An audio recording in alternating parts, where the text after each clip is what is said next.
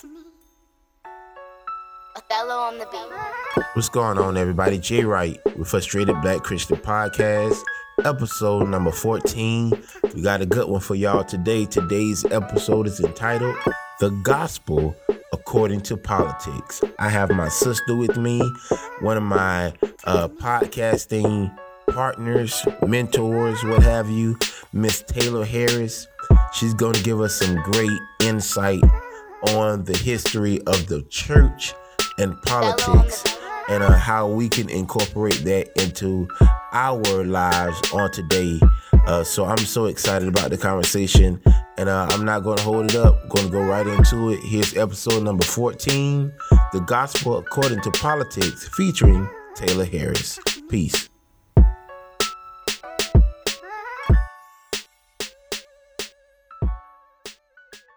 Podcast game, and I'm so excited to have her with me. She is a genius in my book.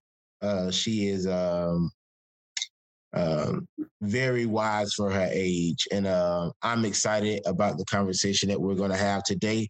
I'm talking about my little sister, my friend, Miss Taylor Harris. What's going on, Taylor?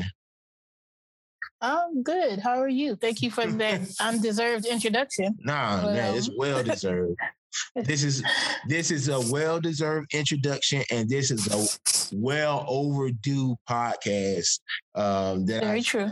had you on, and uh, I'm just excited to have you on, and uh, this will be the first of many uh, episodes. I've been on your podcast Uh, several times, and uh, I have a great time every time conversating with you. And uh, I'm so excited that I'm able to have you on uh, my little podcast. And uh, please, you know, no, really, uh, uh, like I said, we're we're we're in the early stages. Uh, I just had a frustrating moment. Uh, maybe a frustrating hour trying to get the audio together. She had to walk me through like an old man, uh, like I was. Uh... Not true at all. Stop downplaying yourself. That's what I was gonna say to you. You, first of all, it's not a little podcast. Mm-hmm. It is a podcast, plain right. and simple. You got to right. stop downplaying it, okay? Because I am a, a frustrated Black Christian podcast stan. I am an Elijah Wan Wright stan. I am a Wright family stan. And I tune in every single time because I want to hear from you. So stop downplaying yourself. Stop downplaying the podcast. You are speaking to the audience that you need to speak to.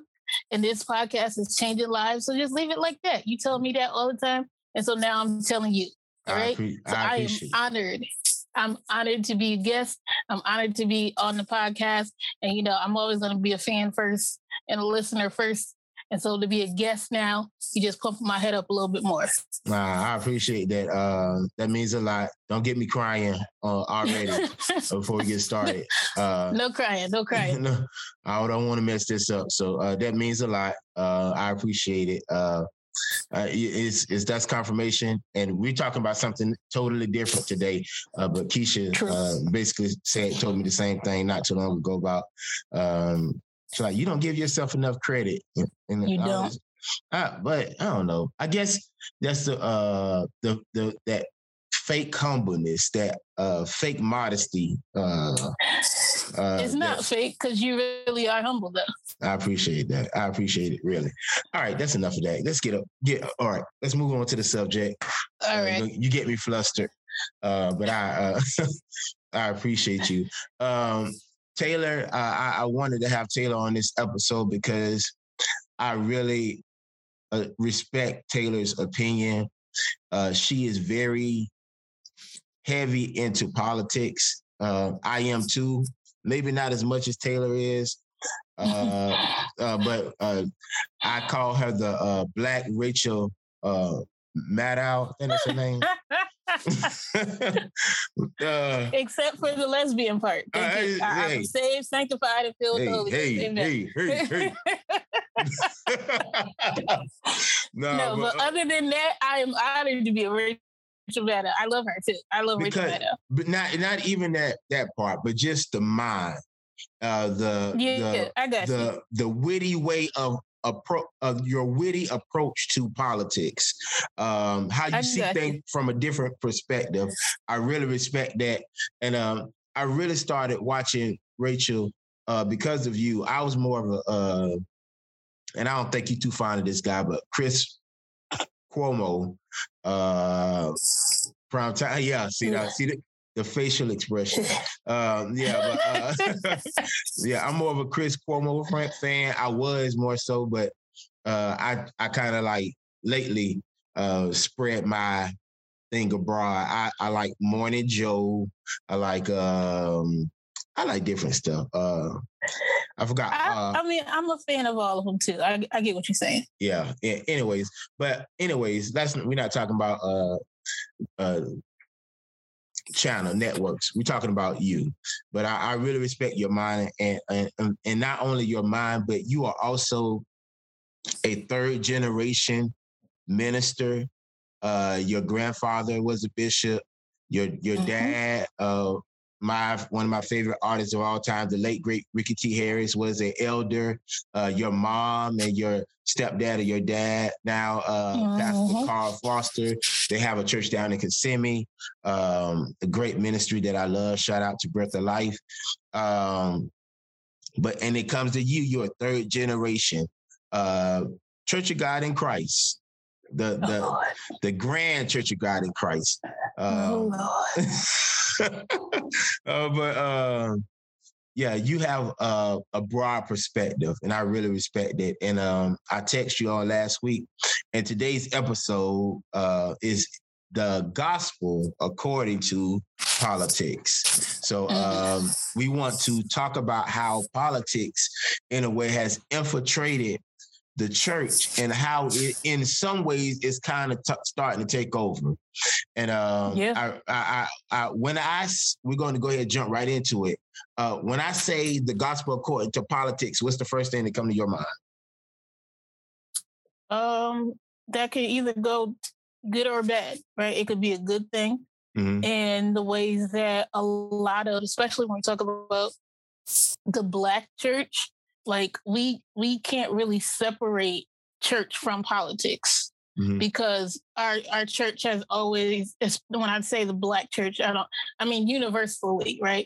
Mm-hmm. Um, we've always had to combine both of those things because it was our hub for everything, right? right? It's where you babysat your kids, it's where you went to get advice, it's where you went to get food, it's where you went to, you know, so when it comes to the Black church, I think of it kind of in a good way because of people like Martin Luther King. Like every civil rights leader, prominent civil rights leader that you can think of has a reverend before their title, right? Mm-hmm. The Reverend mm-hmm. Doctor Martin Luther King Junior, the Reverend uh, James Lawson, the Reverend, uh, even John Lewis was uh, ordained in the Baptist church, right? right, right, um, right. But then most of the, when we When you say the gospel according to politics, you can always talk about it in a bad way, too, where uh, with our white brethren and sisterin, um, the evangelicals, if you will, when we it, it's become synonymous with the political movement. Right. When I say evangelical, I'm sure everybody who's listening probably went to a white church. They had a white church in their mind and they thought about Republicans. Mm-hmm. And that's kind of the, the bad way of the gospel according to politics, because um, they've made themselves a political movement. The right. evangelicals have. Right. They are literally synonymous with the Republican Party, and they are proud of it. Right. And they are not making any apologies about the fact that they are Republicans, and they will vote Republicans, regardless of who the candidate is, regardless of what they believe, regardless of what you think about them. That's it. Right. right. So that's kind of the, the downside, right? So we kind of need to find the happy medium where absolutely you can have church and you know who who's uh, in control, which is Jesus, right? But then you let your faith, which is what we're supposed to do, let our faith guide our politics, not let our faith be our politics or let our politics be our faith. Right. Uh, see y'all, this is why I got her, because she's so she's a, she's a genius. I tell you what. uh, so we, we're going to talk about the good, the bad, and the ugly, and how can we begin to re- repair and like get to that medium um, that you just brought up. Um, Martin Luther King, uh, Jesse Jackson, uh, Reverend mm-hmm. Jesse Jackson, uh, Reverend Al Sharpton, uh, who Correct. I feel is probably the face of the that that medium, the church Correct. And politics. Um, what are some things that stand out to you as far as the Black social political movement in how, um, how can I put it, in how we have told the line of it? Because just like you said, we have to, I feel as a pastor, I've been a pastor for six years. Mm-hmm. I feel part of my duty is to be, to speak on social issues. Um, I can't just talk about, um, you know, houses, cars, and land, and my people are being oppressed and feeling oppressed, and we're seeing voter suppression, uh, young Black men, Black women being unjustly done. You know, I have a role to play in it. So uh, I guess the question I, I'm trying to ask is, how do we continue to stay in the middle without allowing ourselves to go on being too political and being mm. too religious? Yeah, I think we have to look at the, the blueprint that was set for us, right? And because, like I said before, because us being African Americans, like, we can't separate ourselves from politics. Mm. Our skin is political. Right. And it's been that way since the beginning of this country, right? When it's in the Constitution that we used to be three-fifths of a person, that automatically makes us political, right? right? We have no choice but to be political. Our skin is, everything about us is political. Not because we wanted that to be so, but because it was made for it to be so. Mm. And I think that when it comes to somebody like uh, Doctor King, or somebody like uh, C T Vivian and James Lawson and John Lewis and all of those, even the women too, you know, Coretta Scott King and Mary McLeod, you know, we can keep going, but they set a pattern for us to be able to let our, our guide should be, this is who I believe in. Mm-hmm. This is my faith. This is what I practice. I believe that Jesus is the Son of God. I believe that God created all right. human beings to be equal, right? There's no hierarchy. There's no differentiation. All humans are created and loved by God. That is what I believe. So because it's what I believe, if that's not being applied to what my government is saying, or the country that I live in is is going against that, well, mm-hmm. it's my duty as a Christian to make sure that God's law is being enacted within my government. Right. Absolutely. Right. I'm not trying to make everybody a Christian. I'm just trying to make it fair. Right. I'm not right. trying to convert everybody. Right. If you want to be a Buddhist, that's your choice. If you want to be, uh, you know, in the Nation of Islam, that's your choice. I, I don't have it. Like, all I can do is present you the information. Right. That's my faith. But if I have a government that is oppressing me, if I have a government that's killing me, if I have a government that says, nope, you're not even a human, you're three-fifths of a human, mm-hmm. well, that's going against basic human principles. Absolutely. Right? Absolutely. We don't even have to necessarily bring faith into it. That's just wrong, period. Right. Right? Murder right. is wrong anywhere you go. I can be in Indonesia or I can be in Indiana. If I kill somebody, I am going to jail. Right. So why is it okay for police officers to keep killing Black and brown people without going to jail? Absolutely. Right?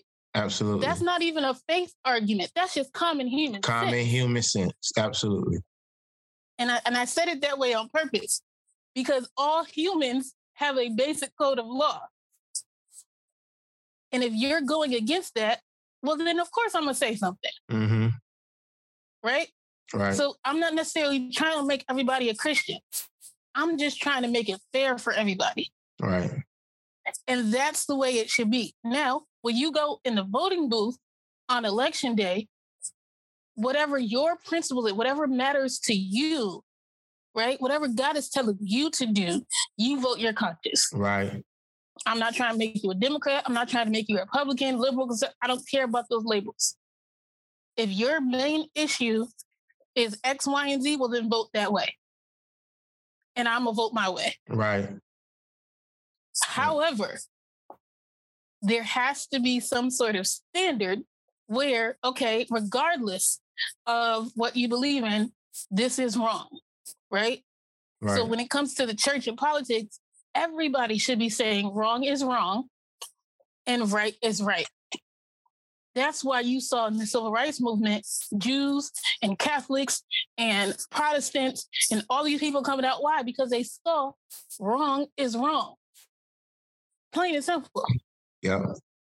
That's why you have a multicultural movement with Black Lives Matter and all that stuff. Because what wrong is wrong. Everybody saw George Floyd being killed. And wrong is wrong. Right. So that's why you have movements all over the world. Right? George Floyd wasn't from England, but there was protests in England. George Floyd wasn't from Brazil, but there were protests in Brazil. Why? Because wrong is wrong. They had nothing to do with politics. They had nothing to do with faith. It was just wrong. Wrong. Absolutely. It, it was definitely wrong. And uh, like you said, everyone, almost everybody saw, well, we all saw that it was wrong, but we not everybody called it out as wrong. And that's kind of what exactly. we want to what we want to talk about uh, a little bit more. Um, and, and and what we ha- what we are experiencing, what we have experienced, is a slow downward spiral of Christianity. Mm-hmm. Because yeah, it's it's white evangelicals. But see, this is the thing, and this this is what I was talking to um, my friend Pastor Rod. He's uh, between you and him, I really talk to y'all a lot about politics. Um, but the what the evangelicals are doing is not just damaging them; they're also damaging the body of Christ as a whole, because right. the world is not seeing. Oh, exactly. That's just, that's just one party. They're seeing right. all of it, so they're naming all. They're they're making making them among us, as mm-hmm. the church is not responding to uh, what's going on in the world. And uh, this just is my opinion. Um, I feel like when we were talking about the uh, Doctor King and the the the church and the political party back then, uh, that that um, that documentary that you sent me. Um, the, the history of the Black Church, the Black Church documentary, Black Church, yeah, yeah. right, right, right. So, uh, one thing that the guy said, when the host said, or one of the people that was being interviewed said, was it felt like when Doctor King died, the movement kind of died, and big business came into the church. And mm-hmm. this is where I feel like where we dropped the ball, and I'm I'm I'm going to wrap it back to today's time. We started focusing on big business, and we dropped the social ball of what's going on in our society. And we started worrying about our bottom line instead of worrying about the souls yeah. in our community, the souls in our church. And I'm not saying this for everybody, but I'm saying most of the churches begin to think about how can I expand my brand instead of saying, how can I expand being a blessing to the community, being a blessing to the church. And mm-hmm. we dropped the ball. So we kind of lost that leader, that figurehead of Doctor King. Yeah, we had some other ones, but there was yeah. really, uh, the truth of the matter is leaders like, you know, John Lewis, he went into the to the into government and started politics, helping out yeah. in politics, helping that way. But I'm saying as far as like, if we're honest, Jesse Jackson, a little Al Sharpton for a little bit, they started going into the big business of things, and we never yep. really had that figurehead. Now Al Sharpton eventually started coming back around to it. And uh, mm-hmm. I don't know what Jesse Jack, Reverend Jackson Jackson is doing, but uh, uh, I know that he's becoming that that head figure, and we got some other younger leaders rising. But my point is saying yeah. this: Doctor King had no choice but to step up and to lead the church in social issues. Because we dropped the ball for so long and things have gotten worse, that downward spiral, now we're at the point now where we don't have a choice now mm-hmm. but to involve ourselves into social matters, into social issues, because it's affecting our world on a grander scale, on a worse level. Well, I, I don't know if I can say a worse level, but it's it's belligerent now. Yeah. Where where they're they're bold now. That when Doctor King died, it kind of it wasn't being recorded anymore. The hard times and all this crazy stuff that was going on in our society wasn't being recorded anymore until uh, uh, what's his name, Rodney King, basically. And then, but but That's now true. In the social media era, where we was able to record this stuff to say that it's still mm-hmm. going on, because some people thought because. Uh, because they gave us Barack Obama that it was the end of racism, which yeah. was a complete lie. Things actually really exposed itself with mm-hmm. the uh, uh, Trayvon Martin, Philando Castile, uh, Sandra Bland, uh, Al- Alvin Sterling, all this and stuff. All really, of that was during Obama's presidency. Obama's time. So it's like now we don't have all a choice. All of that. We don't have a choice but to step up to the plate and to Uh, call right, right, call wrong, wrong. And uh, now, in this new era that we are in, the post-Trump era, mm-hmm. uh, where they are more bold now, mm-hmm. that boldness uh, kind of died off a little bit, but Trump, Trump came in and injected it with uh, white supremacy uh And and and now they are bold. They are proud. Jews would not replace us. Uh, marching. Uh, so now we have to. Yeah, it is. It's it's a big mess. So how do we combat the new evangelical bold white power movement?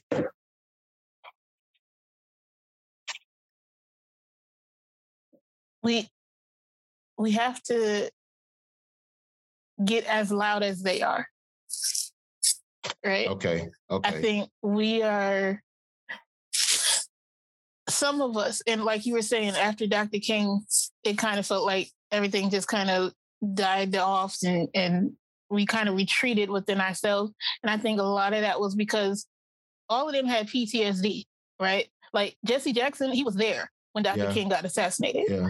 Um, Andrew Young was there when Doctor King was assassinated, right? And so I think they had a kind of a, a trauma, because it wasn't just um, Doctor King. Before that, it was Malcolm X. Before that, it was Medgar Evers. You know, we can keep going. We can list Bobby Kennedy, right? All of right. these assassinations, J F K, back to back to back to back to back. And I think they were kind of like, okay, this, and there's the title of a book that I love, this nonviolent stuff will get you killed, right? Wow. Oh, wait a minute. It, and that's true. Wait we don't think of it that way, but this nonviolent stuff will get you killed. Whether it's physically, emotionally, mentally, spiritually, all of that.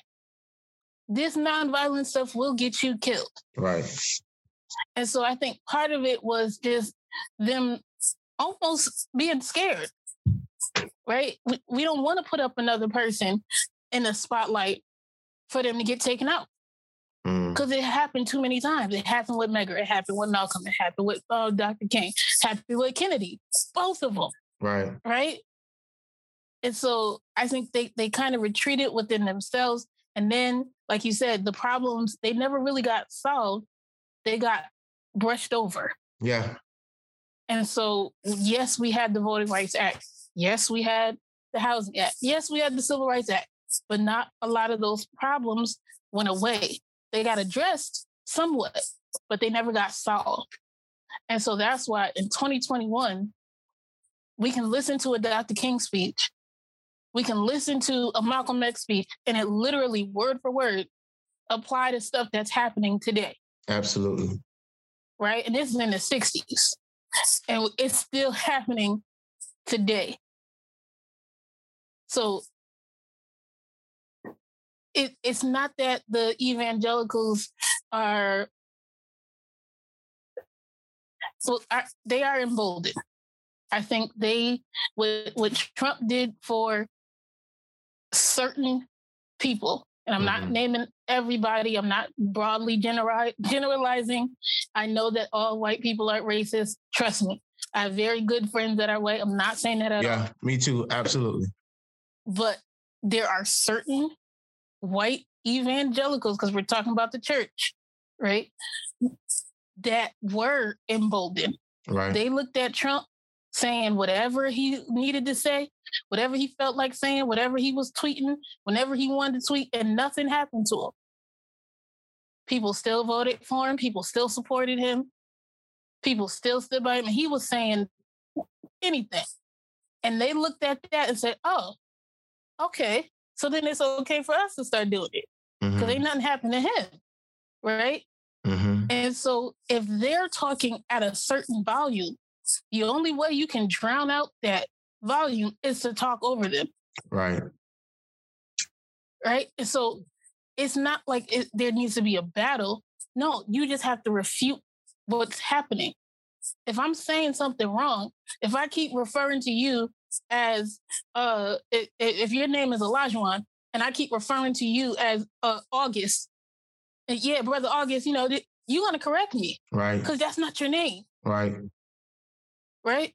So why isn't there this fire and this fervor within Christians who are listening to these people paint a picture of Jesus that we know is not right, that we know is false, that we have scripture and Bible to refute? Absolutely. Why aren't we refuting that? Right? It's not an individual attack. It's not an attack against a person, right? If right. you want to get theologically about it, what does Paul say? We're not wrestling against flesh and blood. I'm not talking about a person. I'm talking about the spirit and the principality that's operating within them. Right. The only way to refute it is to talk just as loud. So where are, like you were saying, there was no leader that really stepped up. Okay, so there doesn't need to be one person. Maybe there needs to be fifty of us. Right. Right? right? Maybe right. there needs to be a hundred of us. But at some point, we have to go, uh-uh, I, I hear what they're saying, but let me present to you another picture. Absolutely. And, and when you think about it, I, I was just looking up the scripture to make sure I got my the verse right. Uh, Paul writes Timothy in Second Timothy two and fifteen, he said to study to show yourself approved unto God, a workman uh, that not needeth to be ashamed, rightly dividing the word of truth. And it's like, I think what you're saying, when you're saying we must speak louder, it's not a volume thing. It's a right. knowledge thing. Uh, I don't have to get loud or belligerent, I should say, with you. Right. I can know the, the problem could be is that we're not stepping up. A lot of us are stepping up, but we don't know what we're talking about when we're exactly. stepping up. We're not studying to show exactly. ourselves and prove. We're not coming with the proof in our proof in our hand that what you're saying is wrong. Mm-hmm. It's not God, and I won't allow you to represent the name of Jesus that way. Right. We're doing a lot of yelling, but we're not saying anything. Exactly. We're doing a lot of fussing and a lot of arguing and a lot of bickering, as you're saying, but we're not saying anything. I think that it's time for us to step up our knowledge, our what, uh, uh, the and, and study our history to know what's really going on. We could clearly right. say, see that what you're saying is wrong. Is it was what's going on is wrong. Now I need to take the same tool that you claim that you carrying and use it and show you where you are erring, er, uh, erring at. Right. And and I can still do it in love. Absolutely. And, and in respect. I don't have to get belligerent with you. Not at all. But I think that's where we, we're failing at, is that we're not studying enough Very to true. Be able to bring it to the table. Because all we're doing is making, we're, we're smearing mess everywhere. Mm-hmm. And I, like the, the devil may not have power, but he is, he, he ain't stupid. Nah. Okay. He's a dummy, but he ain't stupid. Nah. Right. So you, it, it's not an accident, although they may not know what they're doing. It's not an accident that all these, and, and remember, I don't know if y'all realize this, but all this uh, critical race theory stuff, mm-hmm. it first started with the evangelicals. Mm-hmm. They started attacking it within churches first, right? And they labeled it critical race theory, but what they were really going after is uh, the liberation theology that is prevalent in most Black churches. Right. Why? Because of what we dealt with in slavery.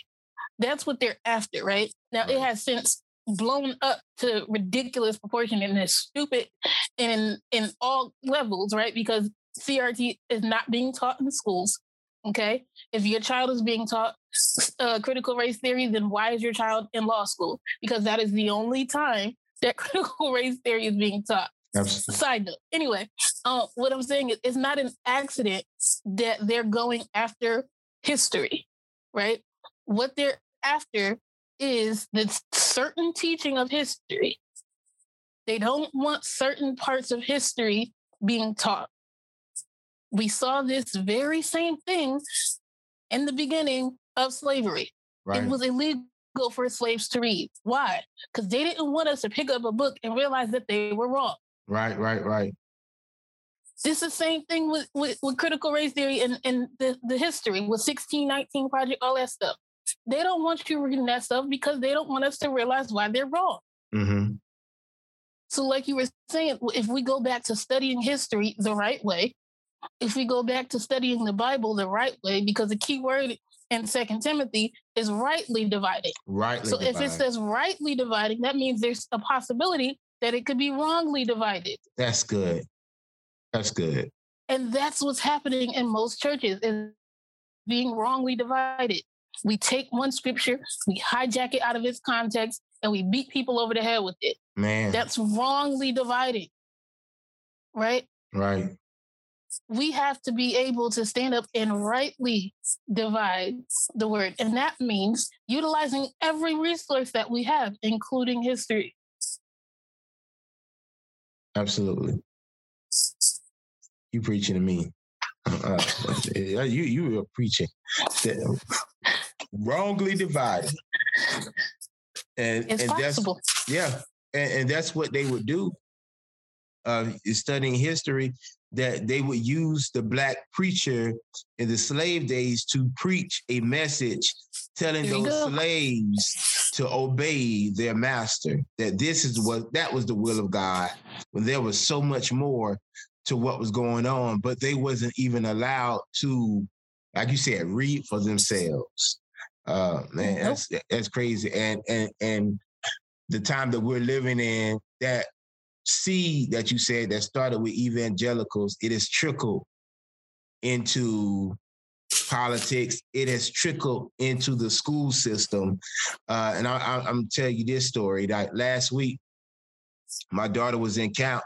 Uh, Tori finished camp last week, and um, I was picking her up for la- her last day, and her teacher, uh, he stopped me one time before, and he was like, man, you know, talk about how talented Tori was as far as like with, with art. She's mm. she's good at drawing and stuff like that. So he stopped me and, and encouraged me about getting her to some art class because she has a real talent. But I'm mm-hmm. not talking about that time. The, I, the last, I picked her up last week, and um, only person I told was Keisha.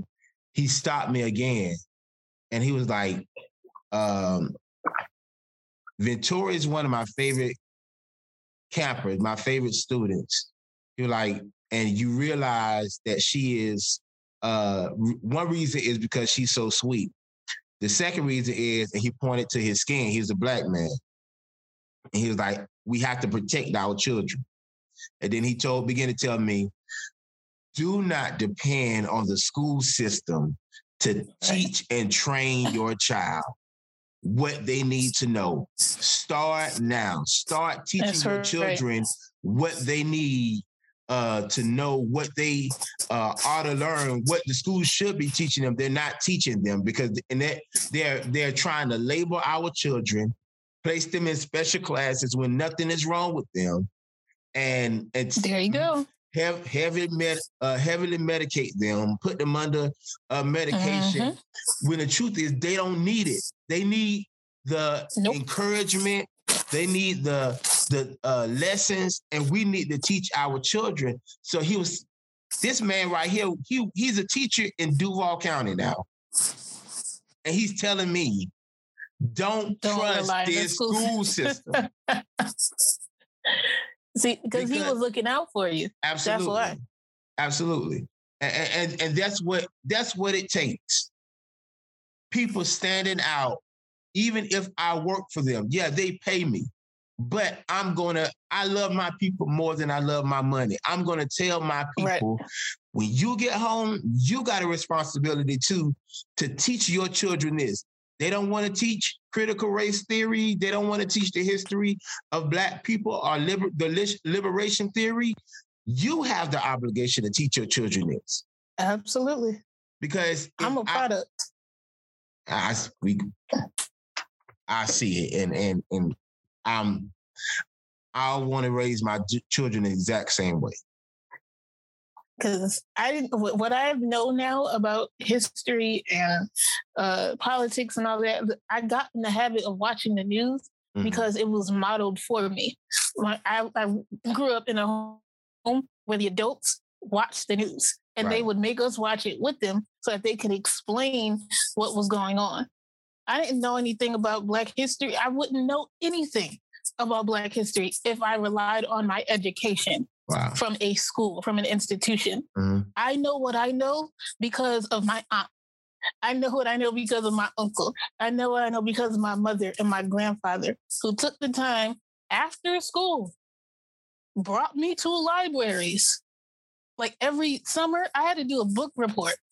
Wow. On a Black historical figure and a book. That was outside of school. They had nothing to do with no school that I was in. Right. Those were the adults in my life saying, no, this is what we are going to learn. Because I need you to know that there is other things out here in the world. You can be whatever you want to be. That's great. But let me let me show you who you are and where you come from. There was encyclopedias and books. And that, that wasn't just with history. That was with the Bible, too. They didn't Absolutely. Rely on what I... That's, you know, that's a couple hours on a Sunday. Now, for me, it was much longer because I was a P K. I was there every doggone day. But I, we, we, we, they let me know that you can ask questions. Yeah. Right? And because yeah. I was allowed to ask questions, man, that broadened my understanding. So whereas my peers didn't, they hated going to church. I had a different aspect on it because I knew I wasn't going to church for people. I was going to church to serve God. Right. Right. So my outlook on it was different, just like my outlook on school was different because they modeled that for me. And so I'm a big proponent of freedom schools like we used to do back in the day. Right. And like right after slavery and the Civil War, that that era, Reconstruction era, Black people set up schools wherever they could. And adults and kids went to those schools to learn how to read. Why? Because they couldn't before. It was illegal for them to do it. Right. They learned about Black history. They learned that what they needed to know because it was Black people teaching Black people. Right? Right. And that's when they were able to learn, right? There's stories of mothers and daughters sharing a dress to go to schools, right? One would go in the morning and the other one would go out at night. They didn't have money to buy multiple clothes, so they would share a dress. Wow. Right? We, we need to get back into that mindset of valuing education. And I'm not just talking about history. I'm talking biblically, too. We need to get back into that mindset of loving, valuing, and really studying what it is that we need to know. Why? Because we're going to be tested on it. Absolutely. Whether it's in life or whether it's in school, we're, we're going to be tested on the information. So I, that brother was looking out for you. Yeah. Yeah. It was a re- it was a real moment. It, it almost made me... I got emotional about it. Everybody called me a crybaby anyways, but I kind of got emotional with it because it's like it's a responsibility. You sometimes you forget the responsibility, and you just go through the cycle of life, basically. Yep. Pick them up, take them home, let mm-hmm. them have fun. But it's like, no, I have to start instilling in my children now what's important for them to know, so that they are properly equipped on right. how to see the world. Because, see, the difference between you and I is you had that obligation, or they put that, that pressure on you to do your research, for you to study and to come back and to report. And and I think that the that's that's why the North is so much advanced than the South is.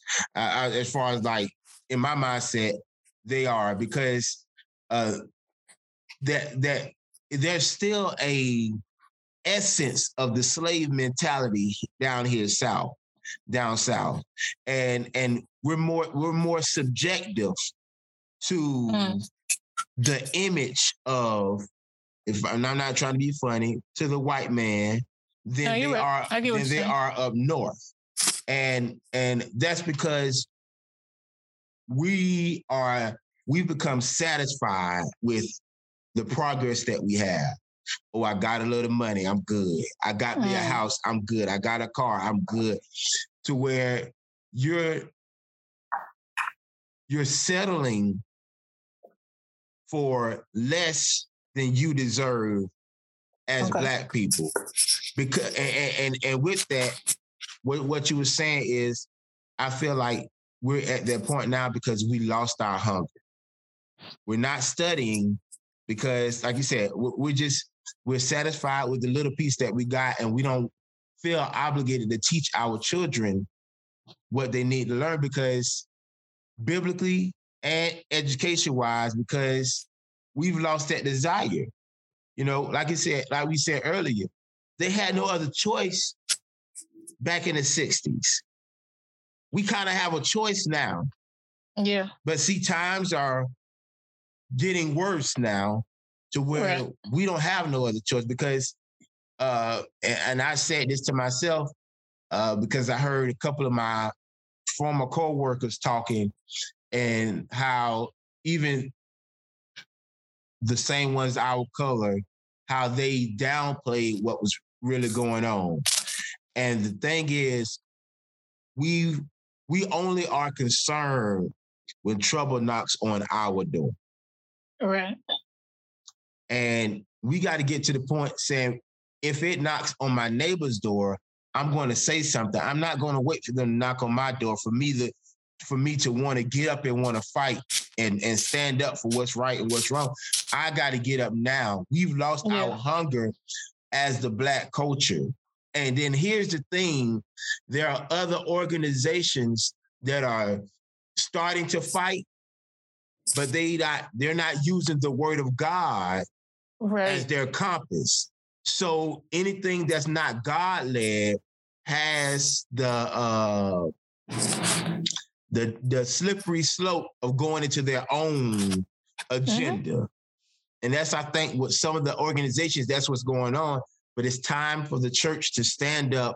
It's time for the church to get up off their high horse, to for the pastors to take off the robes, take off the chains, take off the collars, and let's get some jeans on. Let's get back to work. Right. Let's get back to work. And uh, I, it's time for us to do something. Uh, I don't know if I, I don't think I have told you or not, but Victorious Life is going through a transition right now. Uh, and starting in August, we're changing our name.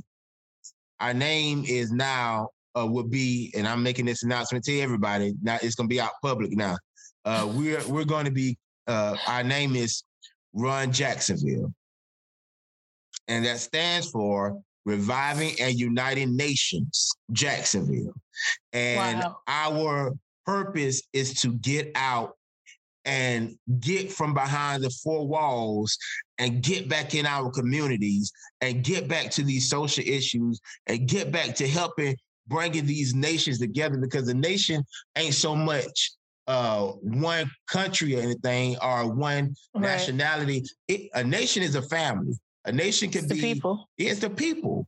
So I feel like in this era of ministry, where God is directing us is he's calling us to get out there and revive and right. unite the nation again, because we've gotten too far along in the big business of church and we've neglected with social issues for too long. I'm not waiting for my child to be affected for me right. to stand up and fight. I'm not waiting for one of my members or myself to be affected. And, and the truth is, we've already been affected. We just exactly. might not have paid attention to it. Um, right. But I'm not waiting for a big situation to happen for me to stand up and fight. Or a tragic one. Absolutely. Right. That's absolutely. Powerful. Absolutely. Yeah, you're absolutely right. Because the other side is organized and they are motivated. And they are studying, right? Because that that if I was forced to say one good thing about um, the Repub- the current Republican Party, mm-hmm. is that once they say something, or once there is a uh, a theory out there, uh, uh, an idea, all of them fall in line, right? To the point where you can talk to four different people at four different times, but all of them are going to say the same thing, right? They know them talking points. They got them. They can regurgitate those talking absolutely, points. Absolutely. And they will repeat them until kingdom come, or until they, they change their mind, right? Right. So that that's one thing that we have to, to learn to do, is that we all have to, that's what I, I love the, the new thing. We have to be unified, just like they're unified. Right? Because when we're talking about the the church and politics, one of the reasons why evangelicals basically run the Republican Party is that they are a loyal, constant, huge voting bloc for the right, Republican Party. Right, right, right.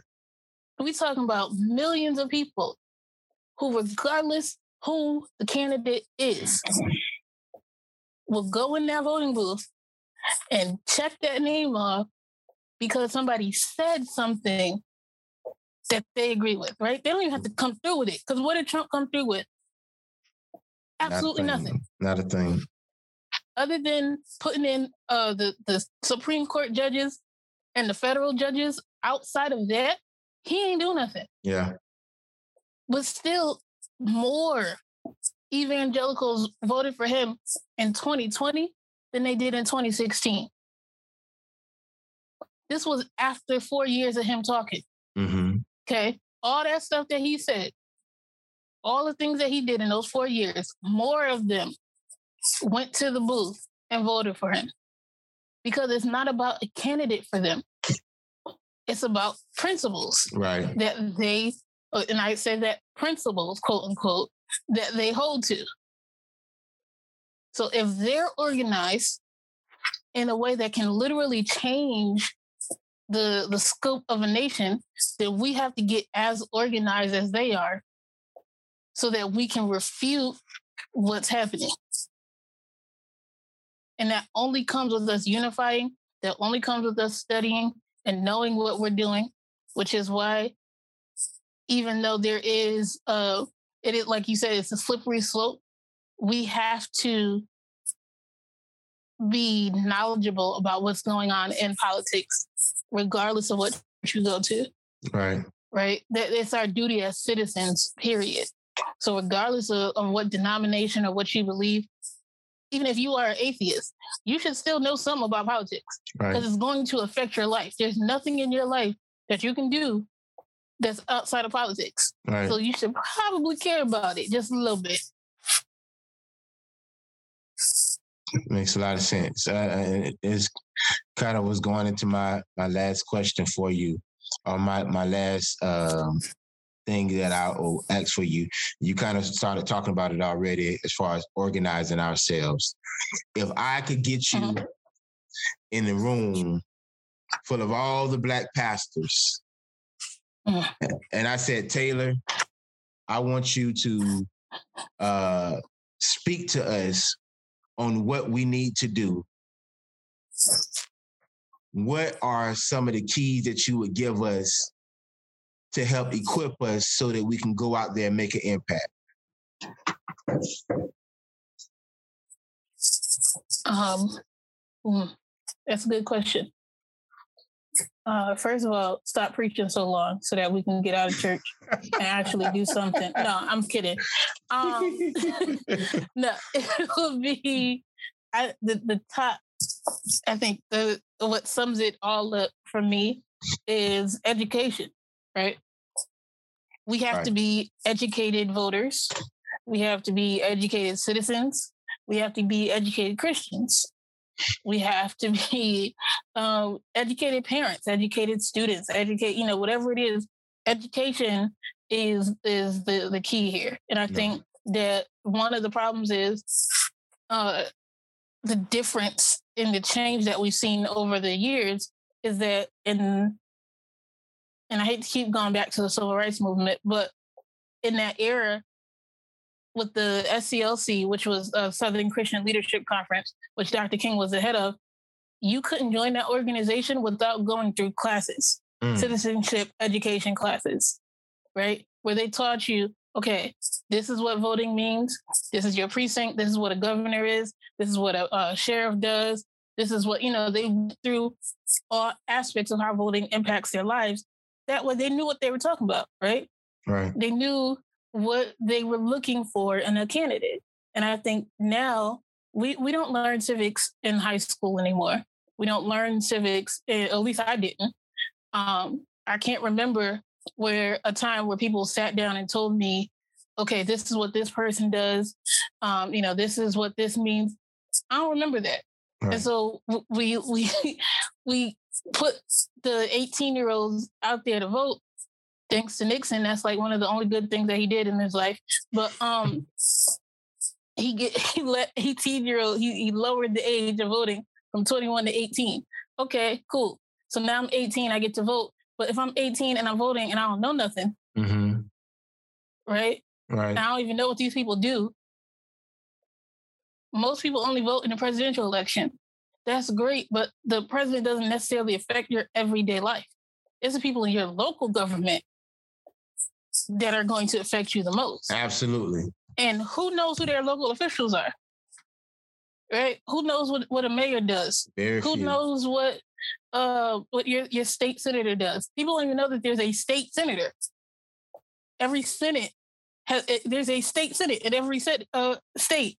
Nobody knows that, right? So we have to get back to education.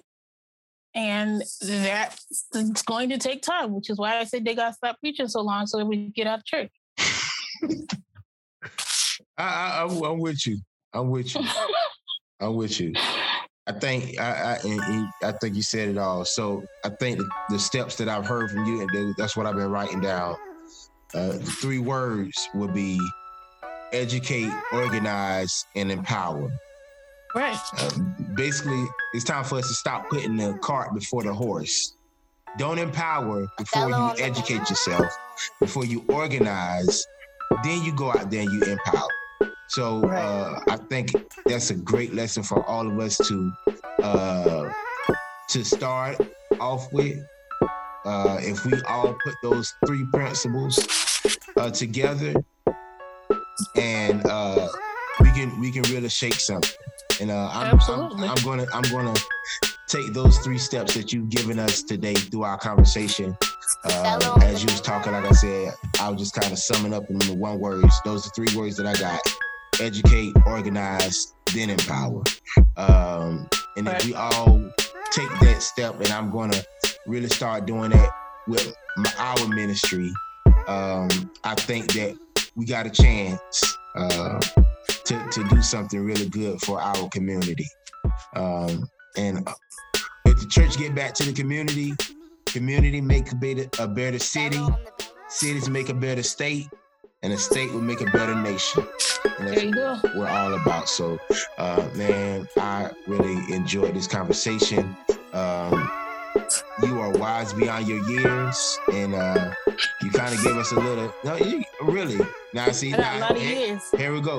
Nah, no, whatever. I'll be I'm thirty-one on Wednesday, so. thirty-one? Yeah. I, My bet. Oh, my bets. Whatever. Oh, I'm four years away from forty.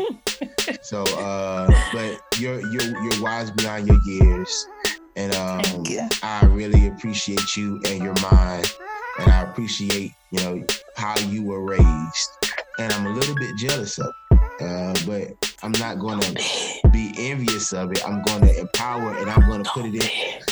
I'm gonna put it in my girls, and we're gonna empower our girls uh, the That's right, right the right way. So uh, I want to thank you again, sis, for just being with me on today. Um, I can't thank you enough. A great my conversation. Pleasure. This is the first of many. Uh, I want to have you on more often so we can uh, keep up current events and vice versa. If, I, if I'm not on, if I'm not on uh, your podcast, you are on mine. And uh, we're going to keep up with these current events so that we can have the knowledge. Frustrated yes, Black Christian Podcast is not here just to entertain you. We're here to right. uh, educate you, and we are here to empower you so that you can go out and empower others, all right? And my sister is the main contributor to that, and she's the reason why this podcast exists. So thank you again, Taylor. I love you. Uh, love you too. Really appreciate you. And uh, thank you all for listening to Frustrated Black Christian Podcast, episode number fourteen, The Gospel According to Politics. Until next week, I'll catch y'all on the flip side. Peace, and have a great time, great day, or night, whatever you listen to this. Have a good one. Bye.